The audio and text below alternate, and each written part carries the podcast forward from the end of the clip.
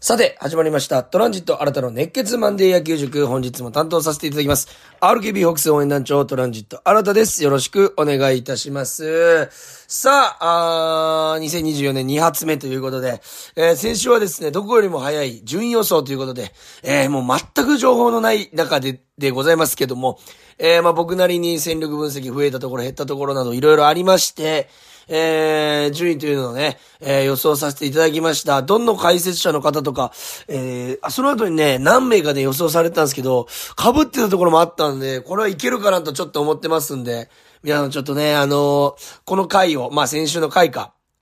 を、今年のね、シーズン終わった時に、えー聞き返してみてほしいなというふうに思います。えー、そしてね、えー、まあ、あ自主トレもね、始まったということで、また再びこのプロ野球熱というのがね、沸騰してきているような、えー感覚もございますんで、えー皆さんのこの急春到来というのも待ち遠しい、もう目の前に来てるんじゃないかなというふうに思います。まあね、えー例えば、えー牧原大成選手、野村勇選手、大型陸選手なんかは、えー、久留米市で、えー大牟田延命球場ではね、谷川原選手と楽天の安田選手が、あやられてたり、えーまあ二軍の球場玉スタだったら、東山さんとか、有原さん、えーで、和田投手のね、一行も出発されまして、新しくリチャードさんがその中に入ると、いうことでございまして、和田塾の門を叩いたと、おいうことでございます。本当にね、いろんな選手が各地で、えー、各々ね、調整の仕方をしているということで、えーこのなんかホークスの、おまあ、インスタグラムだったり、えー X なんかでもね、えーよく、ええまあ、その、公開みたいなのもされてますし、えーお客様がね、行ける機会もあると思いますので、選手のね、この邪魔にならないようにと言いますか、迷惑のかからないように楽しんでいただけたらな、というふうに思います。まあ、春のキャンプもそうですけども、自主トレとかはね、特にあの、普段ね、見れない姿っていうのも見れますから、えーこれぜひ行ってみてね、新たなこの楽しみというものを見つけていただきたいな、というふうに思います。選手によってはね、そこで炊き出しと言いますか、あまあ、キッチンカーなどを呼んでくださってるとこもございますし、えーお客さんがね、食べれるパターンの時もありますんで、えーぜひ皆さん楽しんでいただけたらな、というふうに思います。さあ、あ今日もですね、メールいただいております。ありがとうございます。えー、ラジオネーム、えー、春日の野球好きっ子さんからいただきました。ありがとうございます。さあ、あ、新田さん明けましておめでとうございます。おめでとうございます。えー今年の新田さんが一番注目しているホークスの若手選手を教えてくださいということでございます。メールありがとうございます。これね、悩みますよ。まあ、ルーキーもたくさん入られました。ピッチャーも含めて。えー、前田投手から始まって岩井投手だったりね、村田投手だったり、えーバッターで言うとね、広瀬選手もね、慶応から入ってきましたし、えー、まあ若手じゃないですけど、ジャイアンツからウォーカー選手もということで、本当にね、楽しみな打線に、だったりね、投手陣になるんですけど、やっぱり僕が、えー、これは、まあ、まあ、これは期待したいというか、絶対に出てきてほしいし、絶対に将来4番打ってほしいという選手はやっぱり、育美さんですかね。えーやっぱり僕はね、玉スで見た時の衝撃というのを忘れませんし、なんかこのやっぱもう体制すると言いますか、あーもうでかくなる予感しかしないと言いますか、やっぱりこの、スイングというところの豪快さと、うーまあ思い切りの良さ、あんだけ振り切れるということがやっぱり、僕はこの魅力だなと思っておりまして、まあ、ヤクルトの村上宗隆さんを放出をさせるようなね、えースイングをしておりましたんで、僕は育美さんがね、えーシーズンのどこかで出てきて、えー50試合ないし、60試合、70試合出てくださって、えーもう2025年には完全にレギュラーになっているというような未来も見えておりますんで、まずは2024年は、一軍のスピードになれると言いますか、やっぱり、えー昨シーズンはね、終わりの方少し帯同してたんですけども、やっぱりこの、なかなかこの率というものがね、えーそこで出ないという状況だったんですけど、やっぱり、えー一軍の中で対決する中で、対戦する中でそういうのも養われると思いますんで、ここを期待したいなというふうに思います。えー、まあ、育美選手が、今シーズン、少しでも出ることができるのであれば、あーホークスのチーム状態もね、いいと、そ、そこの選手を使いながら勝っていってるという証拠でございますし、えーやっぱりこの一軍のピッチャーのね、ストレートにおそらくついていけると思うんで、やっぱりこの変化球というところ、おまあ、空振りというシーンが多かったですので、まあまあ全然空振りすることはね、本当にめちゃくちゃいいことなんで、それ自体をね、このファンの皆さん責めるのではなく、やっぱりこの育美選手頑張れというところをね、えー、パワーを送っていただきたいなというふうに思います。やっぱり一番の魅力は、アウトコースであったり、インコースであったり、高めだったり、低めであったり、すべて、どのコース、どの高さであっても、自分のスイングができると。お強い打球をね、逆方向にも飛ばせますし、インコースに来たら思いっきり引っ張れますし、えやっぱりどのコースでも、どのポイントでも自分のスイングを持ってるというのは、えー、まあ野球をしてきた身からするとかなりの強みでございますし、皆さんに注目していただきたいところかなというふうに思います。えー、えー、春日の野球好き子さん、メールいただきありがとうございました。さあ、本日はですね、えー、また新たな企画ということで、どこよりも早いシリーズ、えー、もう一つお届けしたいと思いますんで、えー、今日も最後まで聞いていただけたら嬉しいです。それでは今日も始めます。プレイボールトランジット新たの熱血マンデー野球塾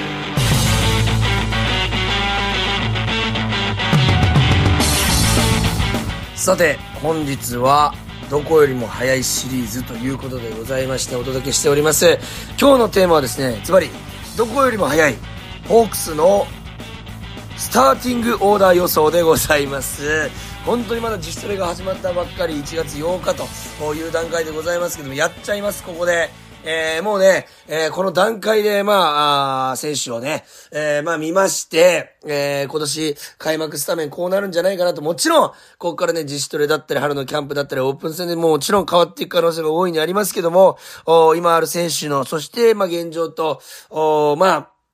えー、昨シーズンの成績とというところで、完全にあなたが決める本当独断と偏見だけのスターティングオーダー予想でございます。えー、これがね、まあ、開幕の時どのように変わっているかというのも楽しみですし、えー、同じ可能性もあるということでね、まあ、こういうね、一つこの、ああそういう考え方もあるのかっていうところのね、ヒントと言いますか、ああまあ、その楽しみにしてもらえたらなというふうに思います。皆さんもぜひ、ね、一緒に考えながら、ああスターティングオーダーを考えながら、えー、聞いていただきたいなというふうに思います。まずはですね、ずらーっとこの選手を並べまして、えー、見てみますと本当にね、個性豊かでございまして、走攻守三拍子揃ったチームだなと。まずチーム自体がね、すごくバランスの取れたチームでございます。えー、外国人選手というのがね、結構な量を一気にね、いなくなっちゃってしまったんですけども、そこにジャイアンツからウォーカー選手ということで、実績十分の、おまあ選手が入ってきたというところでございます。ここのね、選手の兼ね合いもというところで、かなり、えー、皆さんも楽しみにしているところあると思うんですけども、えー、まあ、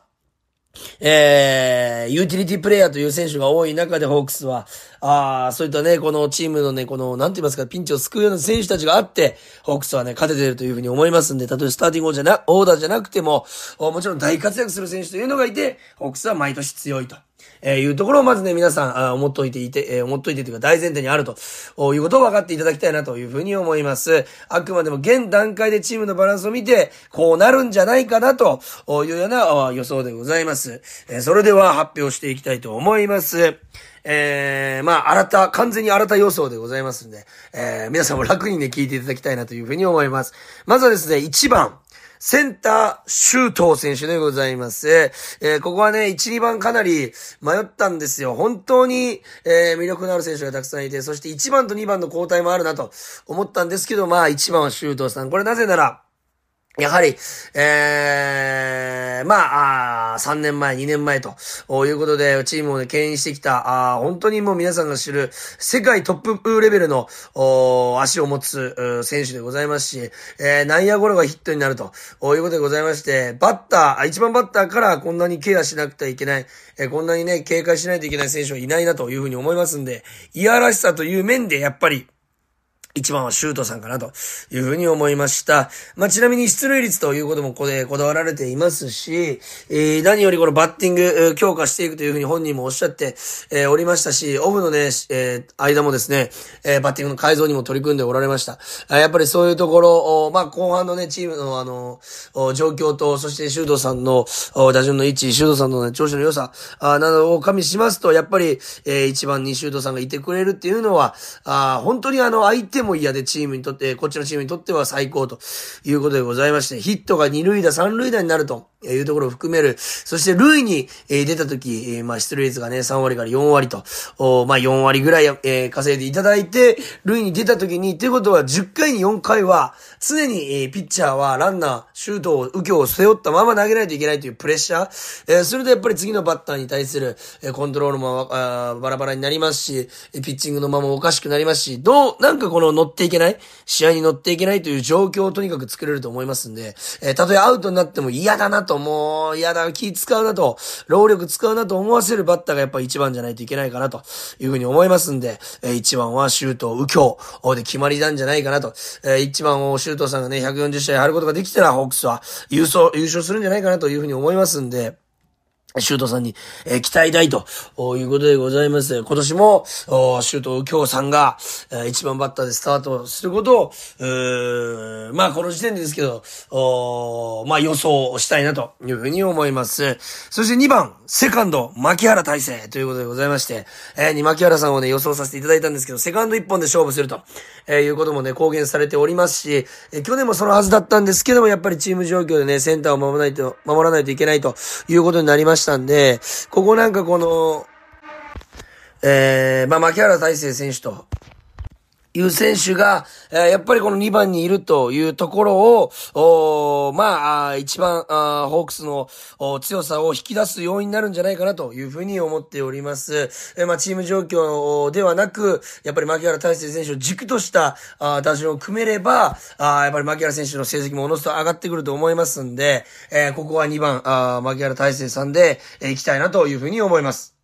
まあ、やっぱりね、同じポジションを守るということで、えー、打撃成績が安定するというのはね、本当に野球選手にとってあることですし、えー、バッティングに集中できるえ度合いが増えてくるというのが一番の要因かなというふうに思います。えー、2番、牧原大成選手というのが、なぜここが大きいかというと、やっぱりね、最近はね、打てる2番、あ打率の高くて攻撃力のある2番というものが必要とされてるんですけど、牧原選手はそこに、さらにあの、小技もと言いますか、バントだったり、エンドランだったり、足も速いということで、いろんな攻撃パターンをシュート、牧原で取れるというところが、国母監督にとっても一番大きな、あ要因になるんじゃないかなというふうに思います。例えばね、シュートさんがフォアボールなん、えー、ヒットなり、えー、いろんなので塁に出るとします。すると、まず盗塁でノーアウト二塁も作れますし、バントでワンアウト二塁作れる。たとえ内野ゴロでも牧原選手ですので、ゲッツーがないと。えー、いうところもありますし、えー、そこにね、目がいってる時に、えー、甘くなった球を牧原選手は、えー、打つことが、あできますんで、本当に相手にとったら全く気の抜けない1、2番になるんじゃないかなと。えー、ノーアウト1、3塁がね、一気に作れる1、2番というのが、やっぱりチームにとって一番大き大きいと言いますか、えー、勢いに乗らせますんで、そこを期待できる1、2番かなというふうに思います。そして、えー、3番の予想は、えー、3番レフト、やはり近藤選手というところでございます。ここね、いろんな方がね、いろんな予想を、まあ、柳田さんだったりとか、あ栗原さんだったりとか、いろんなね、選手を入れると思うんですけども、僕はやっぱり近藤選手かなと。えー、最高出塁率もそう、おまあまあ出塁率の高さもそうですし、えー、パリーグ2冠王っていうのもありますけども、やっぱり率の高さ考えるとこの前に2人が絶対にどっちか塁に出ますんで、えー、得点圏の状態でこの近藤選手に回ってくる、えー、やはり、えー、3番か4番で、まあ3番かなというふうに思います。近藤選手のこの、いや、まあまあもちろん言わずと知れた皆さん技術をね、近藤さんの技術を知ってると思うんですけども、あやっぱりさらに嫌なバッターにね、え2020年になってくれると思いますんで、えそのためにはこの、シュート、牧原というこの二人でランナーに出て、えどちらか片方でもランナーにいることで、もう相手ピッチャーは最悪なんで、えそのシナリオが作れるというところを、やはり近藤選手3番でいいんじゃないかなと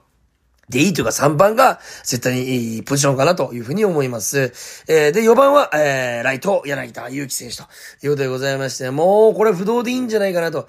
ただね、このウォーカー選手だったり、山川選手だったり、えー、近藤選手だったりということで、指名打者、がぐるぐる変わるということは予想されますけども、あ全試合、えー、守るようなあ柳田選手をまた見てみたいなというのも、お願いも込めて、え、ライトでのスタメン予想ということでございます。これはもうもう理由はない、いらないですよね、皆さん。柳田祐希選手が4番にいることで、チームに与える影響と、やっぱりチームが軸が固まると、1年間4番で、えー、打ち続けるということは柳田選手の成績も上がると思います。えー、先ほどの牧原選手じゃないですけども、打順だったりポジションが決まることで、バッテングだけに専念できると。いうところ、非常に大きな、いやまあ、ポイントになるんじゃないかなというふうに思います。まあ、ただね、例年言われてるのが、ここまでやっぱ右、え左、左、左、左と、4人左ということで、右の大砲がと言われたところに、え私の予想5番指名打者、あ山川穂高選手ということでございまして、もう、これはもう大、大、大補強で、えー、ございまして、えー、サムライジャパンの4番を打った選手でございます。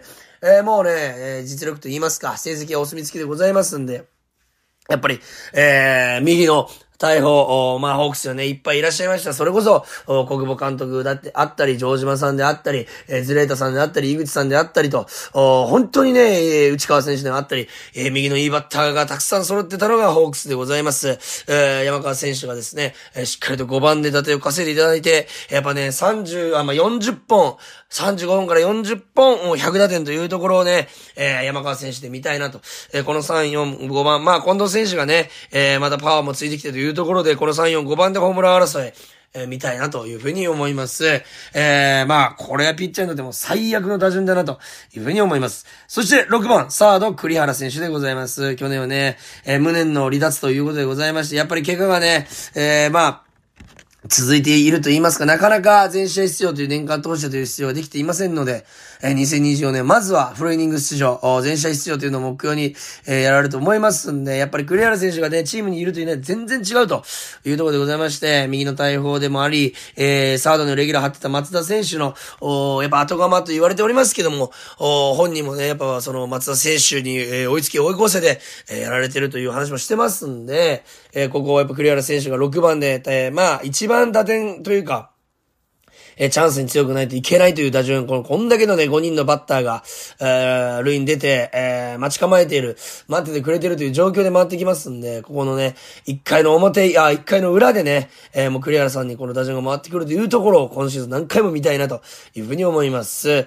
ー、それでやっぱりポイントゲッター、あやっぱり栗原選手が打つとチームもね、乗っていくと思いますんで、6番ということでございます。そして7番、え、7番ファースト中村明選手、えー、2023年も大活躍でございます。ございました。本当にアキラさんがいなかったらね、チームあと15敗してたんじゃないかなと。これは守備におけることもそうですし、もちろんバッティングにおいてもそう、あさよならホームランもありました。えー、やっぱベテランというところで6番より7番と、クリアラ選手の方が若いので6番、クリアラ選手思いっきり振ってもらって、そこを無理だった時はアキラさんカバー。良かった時もアキラさんが連続で繋ぐという、この完璧な布陣で待ってるというのが大切なんじゃないかなというふうに思います。そしてやっぱり中村明選手、まあ最多安打と言いますかし、えー、まあタイトルも取ったことあるんですけども、こういう選手が7番を打つっていうのも一番相手からして嫌なんですよね。なんでそこにいるんだよと。気が全く抜けないところにいるというところが、えー、相手の7番、嫌なとこじゃないかなというふうに思います。そして8番はキャッチャー海選手でございます。やっぱり峰井選手であったり、谷川原選手、海野さんとね、キャッチャーを争う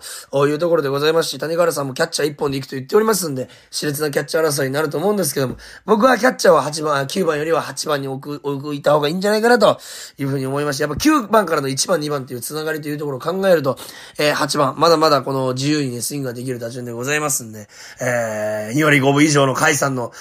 打率と、やっぱホームラン20本というのを見たいなというふうに思います。やっぱパンチ力あってね、えー、やっぱ不気味な雰囲気持ってるカイさんの打席で本当に怖いんで、えー、ここカイさん、あフルスイングしてもらえる打順かなというふうに思います。そして9番はショート今宮選手でございます。えー、ここまで本当にいろんな選手がいらっしゃる中ですけども、やっぱり今宮選手の、守備力の高さ、そして、えー、バッティングもどんどんどんどんこの確実性が上がっていって、えー、バッターとしての魅力も、まだまだまだまだ衰えぬ今宮選手でございますんで、やっぱりいやらしい9番になっていただきたいなというふうに思いますし、ここから先ほども言いましたけども、今宮シュート、牧原と、ここまで1、2、3番ができるようなあ素晴らしい打順になってると思いますんで、えー、この打順期待したいなというふうに思います。さあ、今名前をね、上がらなかった選手はもちろんでございます。これはホークスの良さでございまして、本当に打順を決めるっていうか、スタメンを決めるっていうのは難しい。例えば野村大地さんだったり、野村勇さん、あ、まあそうですし、リチャードさん、三森さん、井上と智也さん、柳町さん、ん、川瀬さん、えー、広瀬さん、そして正木さん、ウォーカーさん、郁美さんと、本当にたくさんの選手がいる中での9人って、プロ世界で厳しいなと。ただここ、まあ、怪我もあるでしょうし、調子もあるでしょうけども、例えば名前が上がってる選手で言うと、やっぱウォーカー選手、あが指名出して7番打ったりとか、あもう広瀬さんがルーキーでバンバン試合に出てきたり、もちろん、えー、試合に出たら必ず結果を残す柳町さんが外野のスタメンを勝ち取る可能性もありますし、えー、生見さんがはたまた開幕スタメンもあると思いますし、えー、ショートが今宮さんではなく、勇美さんだったり、川瀬さんだったりというところ、ここ非常に期待したいですし、井上智也選手のね、この栗原選手とのサードのレギュラー争い、えー、三森さんと牧原さんのレギュラー争い、本当に各ポジションに全てレギュラー争いがあるという、12球団屈指のチームでございますんで、まあ見てる方は楽しいですけど、やっぱ選手たちからしたらね、えー、試合に出るのがゴールじゃなくて、やっぱ活躍するのが、あ目的というところでございまして、本当に、えー、厳しくて、えー、まあ儚くて、えー、それでもやっぱ魅力のある世界だなと、改めてこういう選手たちを見てると思うなと、おいったところでございます。2024年も本当に素晴らしいレギュラー争いと、そして素晴らしい打順が出来上がるんじゃないかなというふうに思いますね。我々やっぱ応援することしかできないですけど、まずは皆さんの、選手の皆さんの怪我を、まあまあ、怪我がないことを祈りつつ、えー、自主トレ、春のキャンプオープン戦を迎えたいなというふうに思います。まだまだ全然情報が出ない中での、えー、まあ、えー、どこよりも早い打順予想を今日お届けしたんですけども、えー、今年もね、おそらくキャンプに行か、えー、行くと思いますんで、えー、そこでもしっかりと情報を入手して帰ってきて、えー、帰ってきたいというふうに思いますんで、えー、今年もね、えー、まあ、先週も言いましたけども、マンデー野球塾の方をぜひよろしくお願いしたいなというふうに思います。えー、そして今年も皆さんからのメールたくさんお待ちしております。メールアドレス、kor.rkbr.jp kor.rkbr.jp までたくさんメール皆さんお待ちしております。本当どんな些細なことでもいいので、質問でも応援メッセージでもいいです。本当によろしくお願いいたします。えー、今日も聞いていただきありがとうございました。ゲームセットここで Google ポッドキャストをご利用の方へお知らせです。Google ポッドキャストは2024年6月23日をもってサービスを終了します。引き続きこの番組をお楽しみいただくには、 radiko、 Apple Podcast、 Spotify、 Amazon Music、YouTube Music、いずれかのアプリをご利用ください。これからも RKB ラジオのポッドキャストをお楽しみください。